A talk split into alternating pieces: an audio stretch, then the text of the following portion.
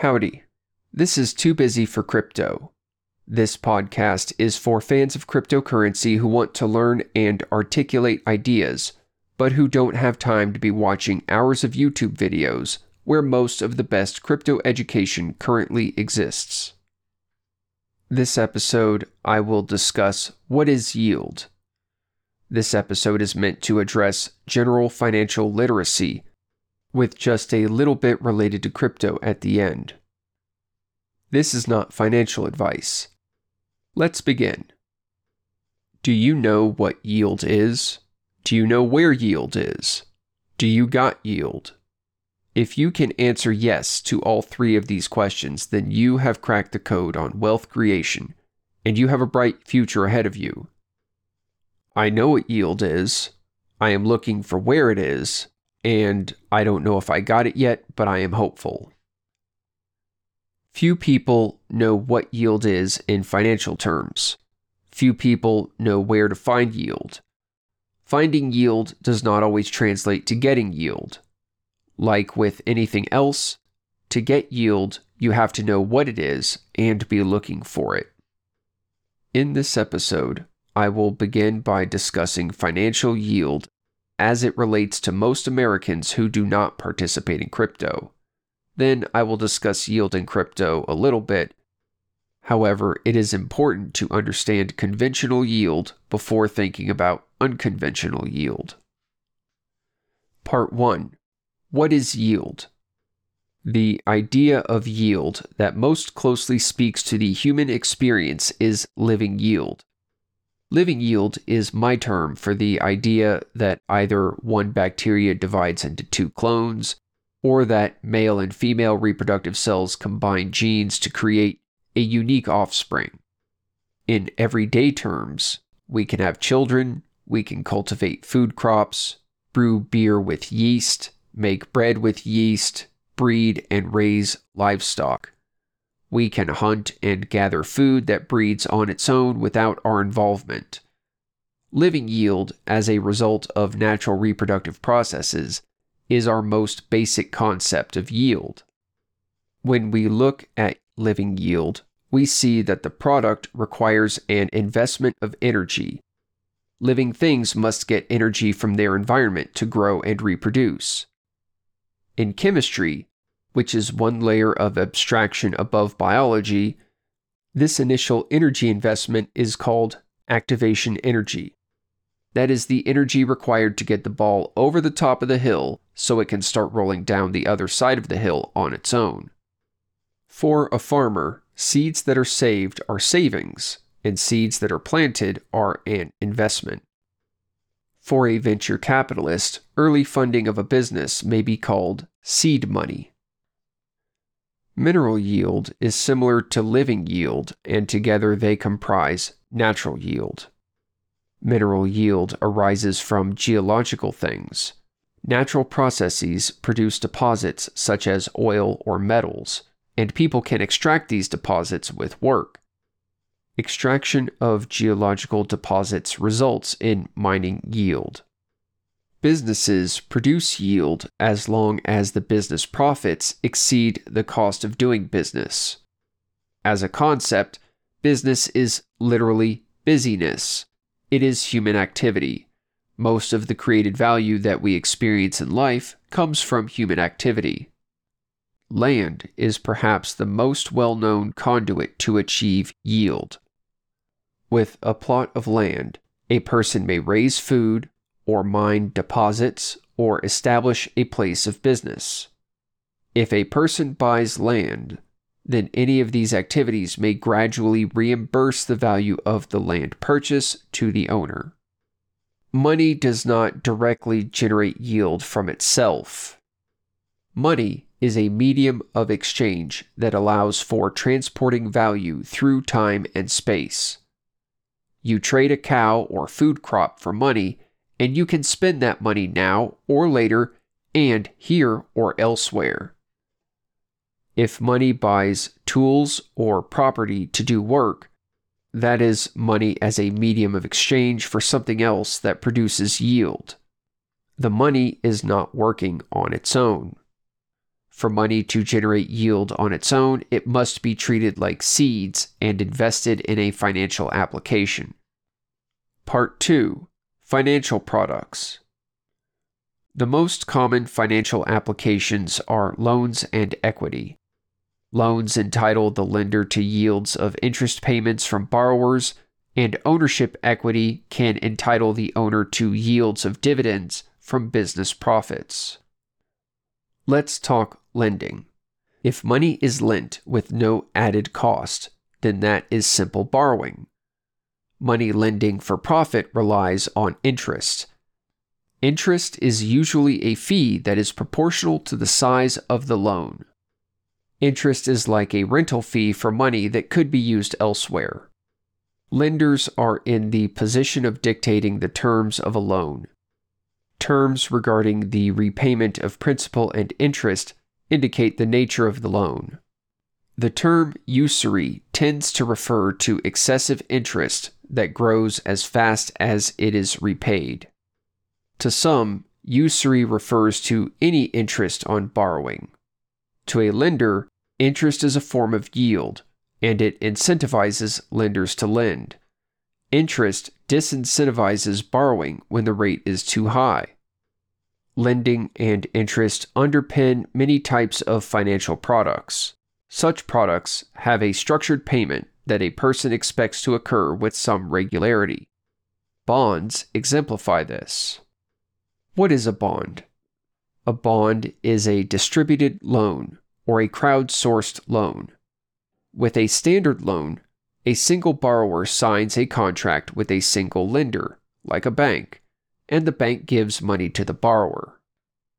With a bond, a borrower issues certificates to buyers. The certificates, which are bonds, entitle the bondholder to receive payments for some period of time. In aggregate, these certificates add up to a large amount, and the payments are distributed to bondholders. Certificates used to be physical, now they are digital. Banks make money from bond sales by acting as a middleman. The banks act as the issuer on behalf of a borrower.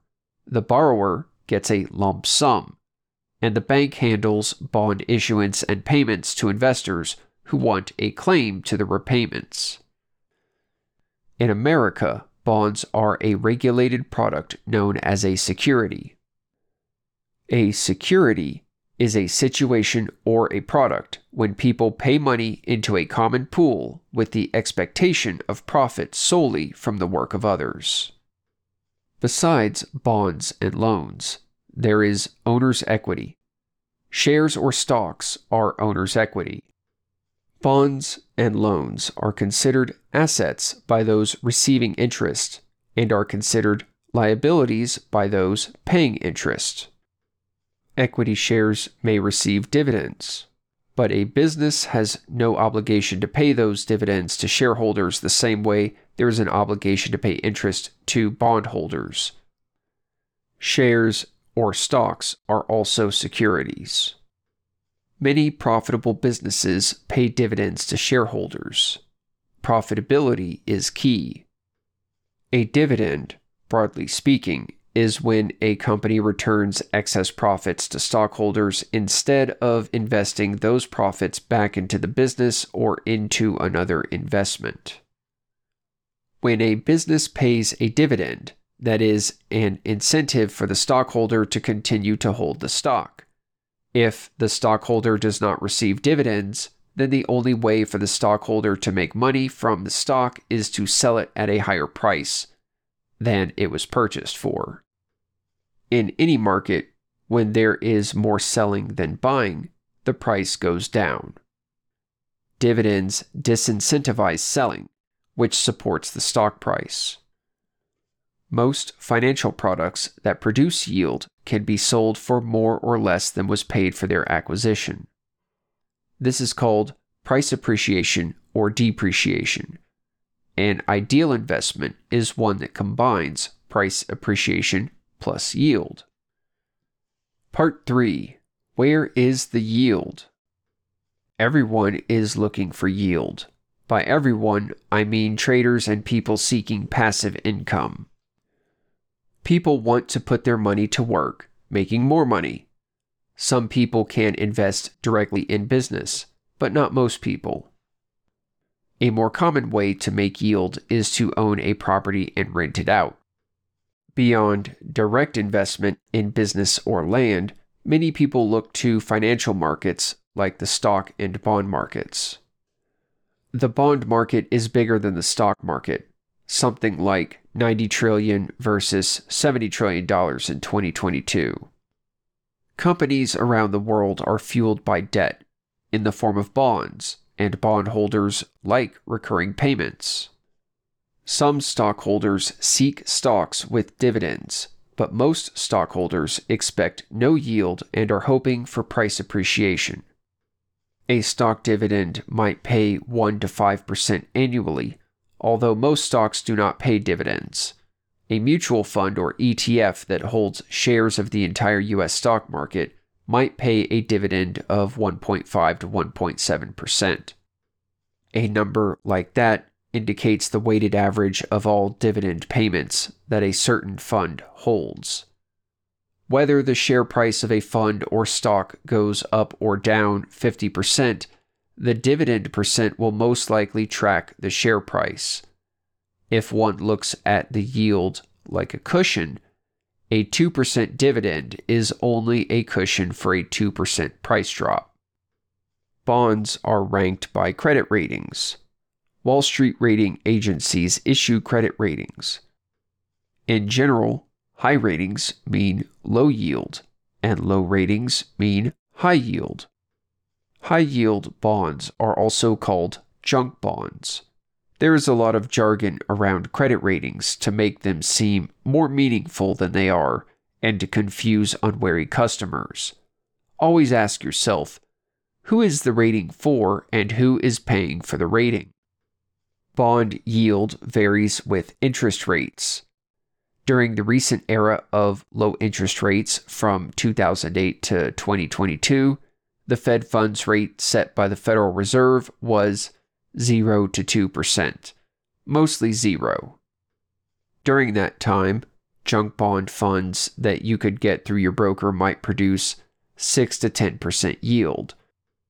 But these junk bonds would sell off just as hard as stocks at the same time that stocks sold off.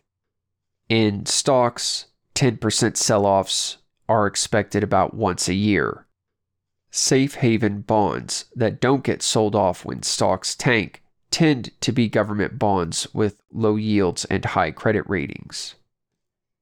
A high quality bond fund might have a yield similar to the US 10 year bond yield. From 2008 to 2022, that fluctuated between 1.5% and 4%. The point of saying these numbers is to provide some anchoring numbers that loosely describe what has happened in the last 15 years. Conventional yield in the stock market is low, with zero being common and 1.5 to 1.7% representing the global aggregate. High quality bonds fill the next range from 1.5 to 4%, then medium quality bonds blend from that range up to the junk bond range of 6 to 10% yield. These are ballpark historical numbers. When people talk about choosing investments, they present risk of loss versus potential gains. Two things presented as higher risk of loss are growth stocks and high yield bonds. Two things presented as Lower risk of loss are value stocks and U.S. government bonds. This is to say that greater potential yield is tied directly to greater risk of loss. How to make decisions about appropriate exposure to risk and reward is a matter of debate. Part 4 What puts yield at risk? Risks are endless. For a somewhat complete list of legally defined types of investment risks, I suggest going to the website Investopedia and searching for What is Risk? This will give you the dry rundown of risks that investment advisors and managers are required to repeat to clients. I will mention a few types of macroeconomic risks that apply to broad categories of yield that I've mentioned already. I will focus on interest rate risk, inflation risk, and currency risk, and how they are tied together to influence yield. Government currencies are called fiat currency because governments say they are worth something by fiat or by force of decree. Fiat currencies are not backed by anything of value except the threat of violence.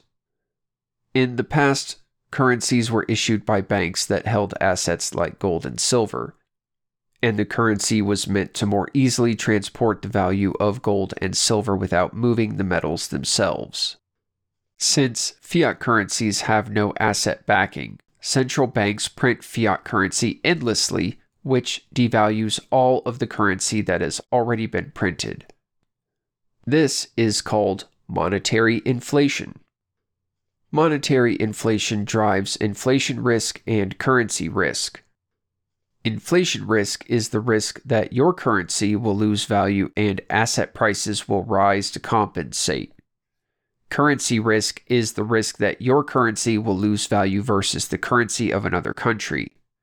This matters for international business and travel. If you own international stocks or bonds, they become more valuable when the US dollar is relatively weaker. Inflation risk drives interest rate risk. The Federal Reserve is supposed to only use two monetary tools. The first tool is adjusting the Fed funds rate. The second tool is printing money. Printing money leads to inflation, which means to fight inflation, the Fed must stop printing or destroy money, and they must raise interest rates. This does not mean the Fed does both things. Rising interest rates is interest rate risk. Even more than the average person, most businesses rely on debt to function, even if they have money in the bank. When the Fed funds rate is raised, all other interest rates are likely to rise because the Fed funds rate is the floor. If business relies on debt and interest rates go up, then the cost of doing business rises. When the cost of doing business rises, the economy slows, and sometimes the stock market declines. When interest rates are stable during a stock market decline, investors tend to buy bonds. But if interest rates are going up, then they sell off the old bonds they have to get new bonds with higher interest. This turnover leads to lower prices through the whole bond market. Because the cash flow of bonds gives them some intrinsic value, the bond yields increase as the bond price decreases. In general, yields increase while interest rates increase. Did you get all that? The short version is Money printing is monetary inflation. Monetary inflation leads to price inflation. Price inflation leads to rising interest rates. And rising interest rates leads to economic declines and yield adjustments. Although the market is incomprehensibly complex, this little story often shines through. Part 5 Describing Yield now let's pretend that inflation is the only risk to a yield bearing product. How do we describe the yield that becomes profit? The term is real yield. Let's say I own shares of a fund that paid out 5% yield last year. If inflation was 2%, then my real yield is 3%. Nominal yield minus inflation equals real yield. If the fund reports a yield of 5% and inflation is 8%, then I have minus 3% real yield. In other words, I can see the dollar amount in my fund rise by 5%, but because of inflation, that new, bigger amount still only lets me buy 3% less of the same stuff as when the yield period began. Negative real yield is the quiet threat facing financial systems around the globe.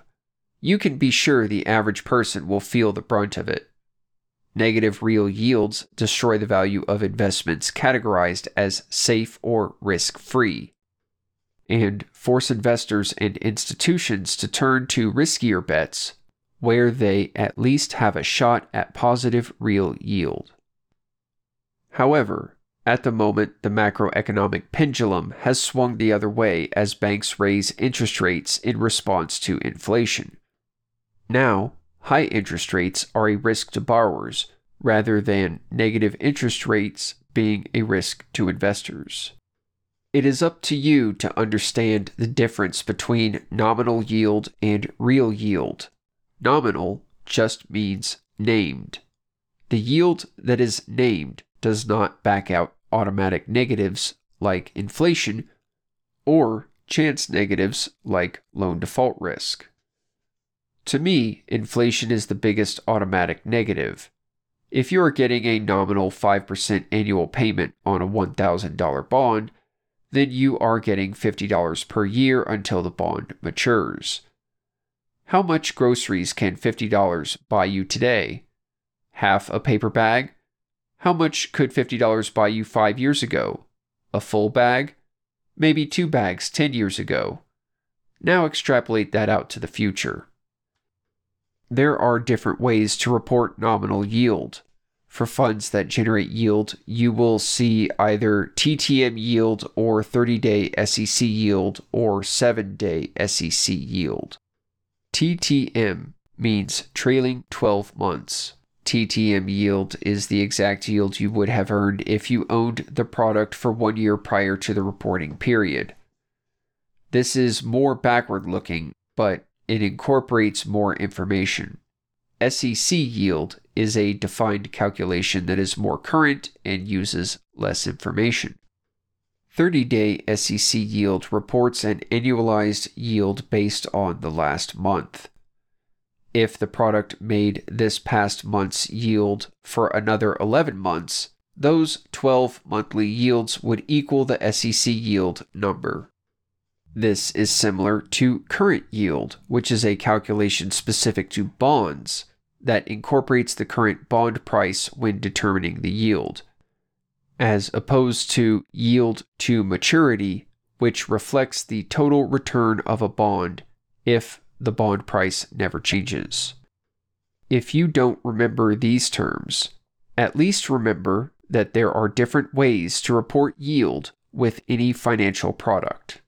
The type of product influences how the yield will be reported. APY.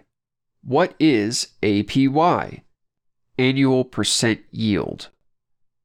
It is the actual rate of return that will be earned in one year if the interest is compounded. If some financial product produces interest payments more often than annually, such as monthly or daily, then APY incorporates those time points. APY assumes that at each time point where payments are received, those payments are immediately reinvested and able to generate interest themselves. This is different from APR, but I can relate the two. If I have a credit card that is maxed out at $1,000 and I owe 12% APR per month that I don't pay it back, then I will owe 1% per month, which is $10 per month. I am not paying the card down, so that APR interest accumulates against me. I am paying 12% APR interest, but the credit card company makes 12.68% APY. That extra 0.68% comes from interest on interest. For us, mutual funds automatically reinvest yield, but ETFs pay out the yield and leave it to the holder to reinvest. Anything that pays and reinvests yield more often than annually, like a fund or a certificate of deposit, has an APY value that describes the effect of compound interest on an annualized basis. Einstein called compound interest the eighth wonder of the world. Ben Franklin said, Money makes money, and the money that money makes makes money. Over time, the yield not only outweighs the starting investment, but the interest on the yield outweighs the starting investment. Compound interest requires two things a yield producing asset and the discipline to reinvest profits. Practicing delayed gratification is the key. Part 6 Unconventional Yield. So far, I have described conventional yield. I think of this as a direct or intuitive return on an expenditure of energy. Plant a tree, wait and pick fruit from the tree. Fund a business, receive a cut of profits. Lend money, receive interest payments. Lease property, receive rent. What would be unconventional yield? I think of this as an indirect or non intuitive return on an expenditure of energy. This is where the topic of cryptocurrency comes into play. Cryptocurrency is software. Software is computer code, which is a mixture of math and logic. Some simple math and some simple logic is intuitive, but most math and logic is not intuitive if a new system of assets and transactions can be created that is distinct from a traditional financial system, then there is probably opportunity to create software protocols that recreate things like yield and compound interest through indirect or non intuitive processes. In the broader crypto world, there are two types of yield to distinguish custodian yield, and custody free yield. Custodian yield is the most well known, yet the risks are not widely understood. Custodian yield is where I give my crypto to someone else and hope that they give me my money and don't lose my crypto. I have no recourse if someone loses my crypto. It is just gone. This type of yield is offered by companies like centralized crypto exchanges. Central exchanges are banks, and they currently have little to no consumer protection for the crypto assets. If I have to sign up for an account with a company to get the yield, it is a custody situation and I am giving up my money with no protections. I call this fake crypto because it defeats the purpose and value of crypto. Real crypto does not have any consumer protections because I am on my own and responsible for controlling assets that are associated with a private key. There is a tricky area in crypto called staking. Some staking is fake crypto that requires custody by a counterparty, and some staking is real crypto that does not involve a counterparty. If a counterparty can spend your coins or refuse to return your coins to you without your consent, then that is fake crypto with custody risk and counterparty risk. Custody free yield is where I find a cryptocurrency that allows me to generate yield without giving custody of my crypto to anyone. This is done through a smart contract where no one can deny me access or require a sign up and no one can alter the terms of the agreement. The smart contract should be immutable, audited computer code with no admin keys hidden in the code that could change the contract. Such things exist. Another thing that exists is a protocol to simulate compound interest. I will describe such a protocol in another episode. Cryptocurrency is the fastest appreciating asset class in history. Adding a yield of more cryptocurrency that simulates compound interest to that price appreciation is beyond anything available in conventional markets. Of course, with more potential rewards, there is more risk of loss. Do your own research and figure out what is appropriate for yourself. That's all for this episode. Thank you for listening. Have a great rest of your day.